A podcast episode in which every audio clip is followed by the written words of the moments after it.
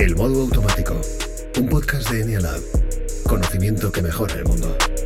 Con José Barrio y Álvaro Reina. Bienvenido al quinto episodio de El modo automático. Hoy queremos que conozcas a Edu, una persona que pasó por uno de nuestros cursos y que está en una época de cambios en su vida. Comprobaremos la paz que aporta tomar una decisión después de haber dudado y sufrido mucho. Qué bueno, está aquí Edu. Edu, gracias por venir. A vosotros, ¿qué tal? Edu es alumno de uno de los cursos de Neagrama de Nealab y bueno, es más conocido de Álvaro que mío, aunque yo te tengo aprecio. A mí me llamó mucho la atención porque me contabas el otro día, oye, ¿te acuerdas de Edu? Y, sí, sí, claro. Eh, sabíamos que te habías identificado con un modo automático 6 en tu curso de Neagrama y tenéis un tema vital con la duda ¿no? y el easy, easy, easy, ¿no? con la incertidumbre.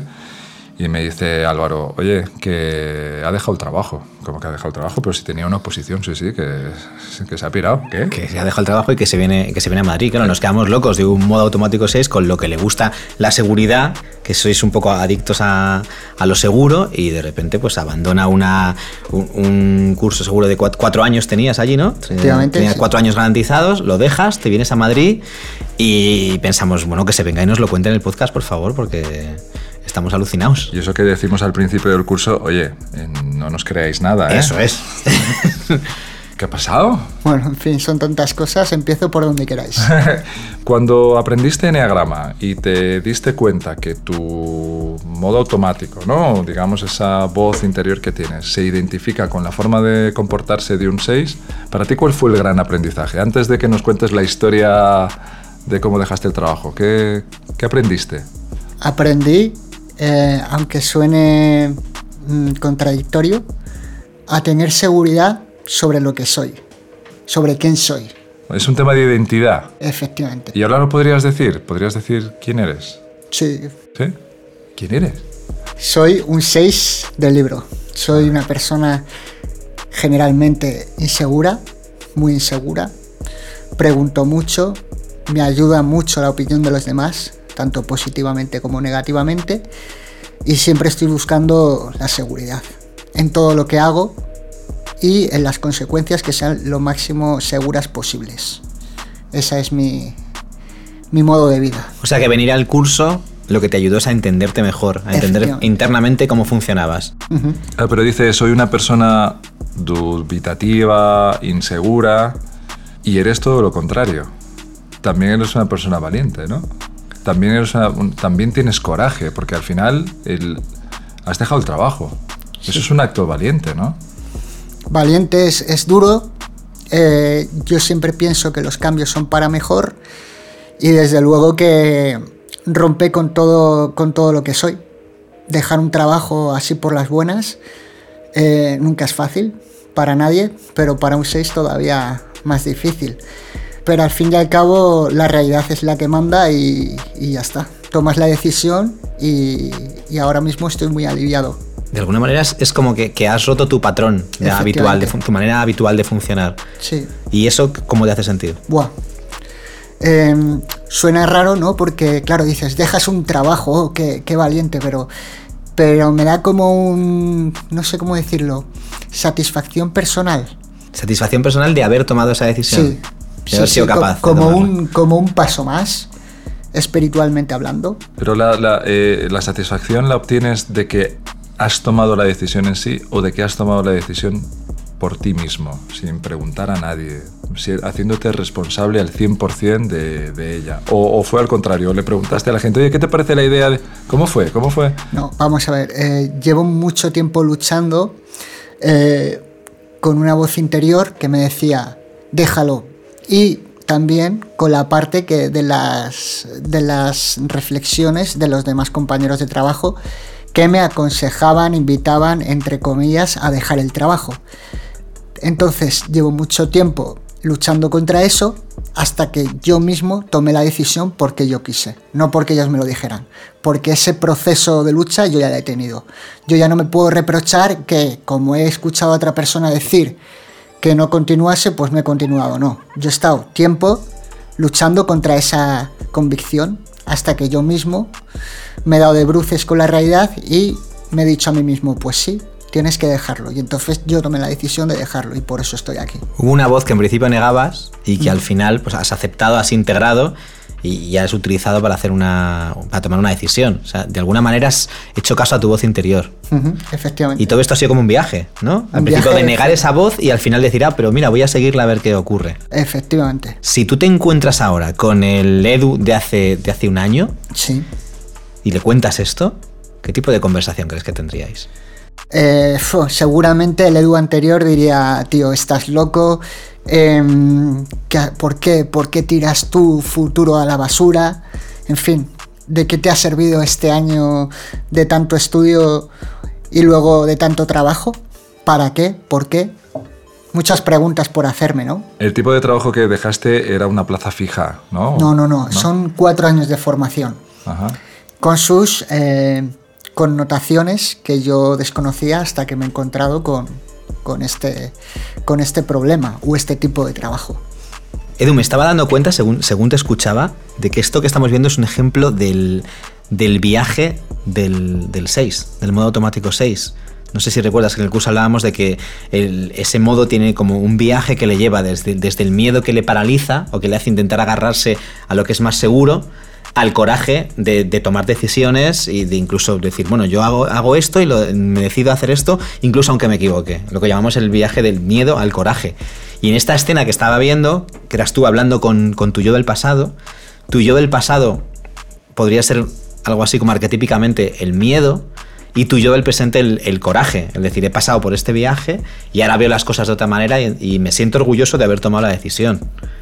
¿Cómo, cómo ves eso? ¿Cómo, cómo has vivido tú ese viaje? de- del miedo al coraje. Es tal cual, ¿no? Decíamos en el curso que tú eres potencialmente lo que, lo que no eres, ¿no? Es decir, si eres la persona más insegura, puedes llegar a ser la persona más segura. Y si eres la persona más miedosa, la de más coraje. Entonces, es, es algo, es algo real, ¿no? Ahí están lo- los dos extremos. Y, y ya está. O sea, tal cual. Edu pasado debería ser el miedo o es el miedo ¿no? en, este, en esta historia y el yo del actual es el, el coraje. Es, es algo verídico. ¿Cómo te sientes con la idea de que hoy una persona te esté escuchando, va conduciendo en el coche y dice, bueno, pues oye, pues sí, puedo, puedo hacer de alguna manera indeciso y también puedo acabar tomando decisiones? ¿Cómo, cómo vives esto? No, es algo que no me... Hoy por hoy debe ser que estoy ahora mismo en un estado elevado, ¿no? Del, del 6. No es algo que me, que me preocupe ni de me dé miedo, sino al contrario, me gusta. Me gusta sentir que, que puedo ayudar o que puedo dar una referencia positiva para los demás. ¿Cómo vives a día de hoy sin ese trabajo? ¿Cómo vives la incertidumbre? Por ejemplo, no saber qué va a pasar mañana. Efectivamente, siempre queda, queda la duda de eh, habré hecho bien, eh, he tomado la decisión correcta por lo que tú dices, ¿no? No sabemos qué va a pasar mañana. Yo en concreto he tenido la suerte, porque es así, de que eh, de manera consecutiva dejo un trabajo y empiezo otro eh, dentro de tres días. O sea que a lo mejor es ventajista decir que, he tomado la decisión correcta pero tampoco sé cómo me va a ir en el próximo trabajo. Entonces, bueno, esto es un poco, yo creo que absurdo, nadie lo sabe, pero yo me siento aliviado y me quedo con eso. Y estoy con muchas ganas de empezar el nuevo trabajo. Que me vaya bien o mal, eso nadie lo sabe, pero voy con la misma energía o más que con la que fui a, a Lleida. Fíjate que has dicho un par de veces, nadie lo sabe. Y ahora estás en paz con el hecho de no saberlo. ¿No? O sea, no estás tan peleado con, es que no sé, no sé qué va a pasar de alguna manera en este año que has estado en, en, en la formación, uh -huh. has pasado de, pe de, pelearte con lo que sucedía, de pelearte con la vida, a, a al final aceptarlo. Sí, porque entre otras cosas eh, tenía un cambio muy brusco entre lo que era el trabajo y mi vida personal.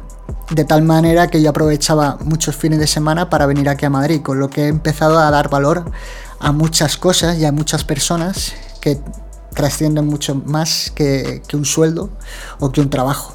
Entonces me siento en paz por eso mismo. Ahora estoy más cerca de la gente que quiero y de las pequeñas cosas que antes a lo mejor no le daba la importancia que tienen por el hecho de tener un trabajo como el que tenía. Tú estudiaste un año para optar a un puesto de cuatro años. es, a ver, no es exactamente lo mismo, pero tiene cierto paralelismo con una oposición o algo así, ¿no? Eh, tú nos contabas en el curso que, bueno, que, que eras una persona que, que necesitaba seguridad. Y ahora, bueno, esa seguridad en principio no existe.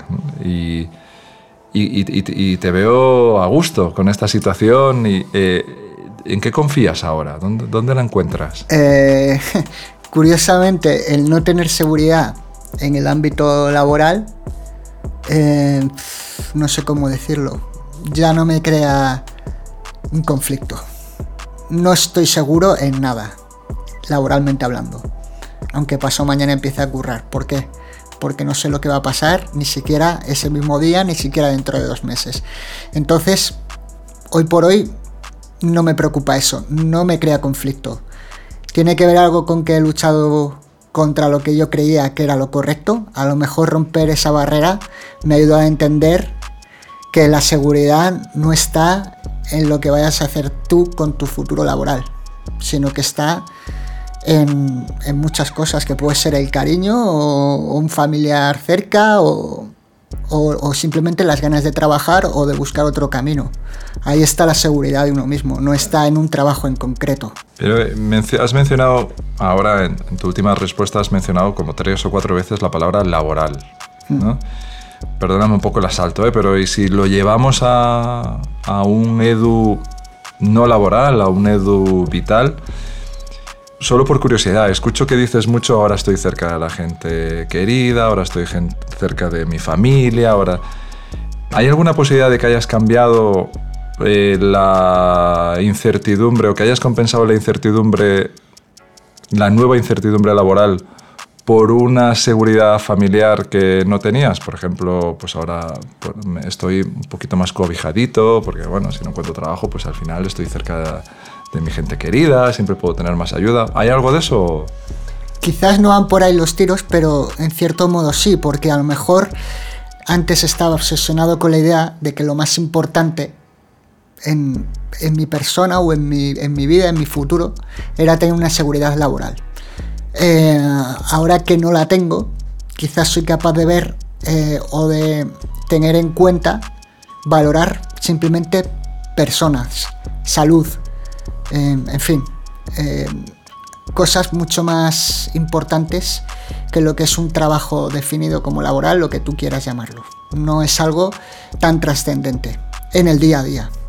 A ver, Edu, vamos a, a recapitular, ¿vale? Tú hace un año uh -huh. viniste a un curso de modo automático de Enneagrama, te diste cuenta de que tu modo automático era el 6, que significa que tu gran motivación es la seguridad, que deseas sentirte seguro, que buscas orientación, que preguntas, que, que huyes del, del, miedo, que dudas muchísimo, que te preguntas ¿y si ocurre esto? No sé qué va a pasar y que por lo tanto pues para ti está muy bien el, el buscar un trabajo fijo, un puesto de formación durante cuatro años, un posible trabajo para, para, toda la vida. Y ahora, un año después, te vemos y nos cuentas pues, que estás muy orgulloso de haber podido tomar la decisión de dejar esa formación, de venirte a Madrid, de coger otro trabajo que no sabes a dónde te va a llevar. Estás en un universo completamente distinto. Has hecho ese viaje que decíamos del miedo al coraje. Te has dado, te has dado la vuelta. Si ahora mismo hubiera alguien escuchando el programa que se identifica con esa manera de ver el mundo de y si, no sé, y que ve dónde estás ahora y dice, madre mía, qué, qué viajazo ha pegado, eh, ¿qué consejo le darías a esa persona? Mi consejo es que no tenga miedo, que no haga caso de su piloto automático, de su vocecilla y que haga las cosas en función de lo que, de lo que le pide el cuerpo y el corazón y que no hay otro camino, que solamente de esa manera será feliz. No puedes estar todo el día pensando y si no sé, y si no sé, no, no tiene sentido lo mejor es liberarte, liberarte y sabiendo quién eres y, ya está, no pasa nada. Todo el mundo tiene dudas, de alguna manera, nosotros es nuestro, nuestro caballo de batalla, pero si tú lo conoces y eres capaz de dominarlo, yo creo que te puedes evitar eh, muchos conflictos y además vas a ser mucho más feliz y te vas a sentir mucho más realizado cuando sepas capaz de entenderlo y de dominarlo.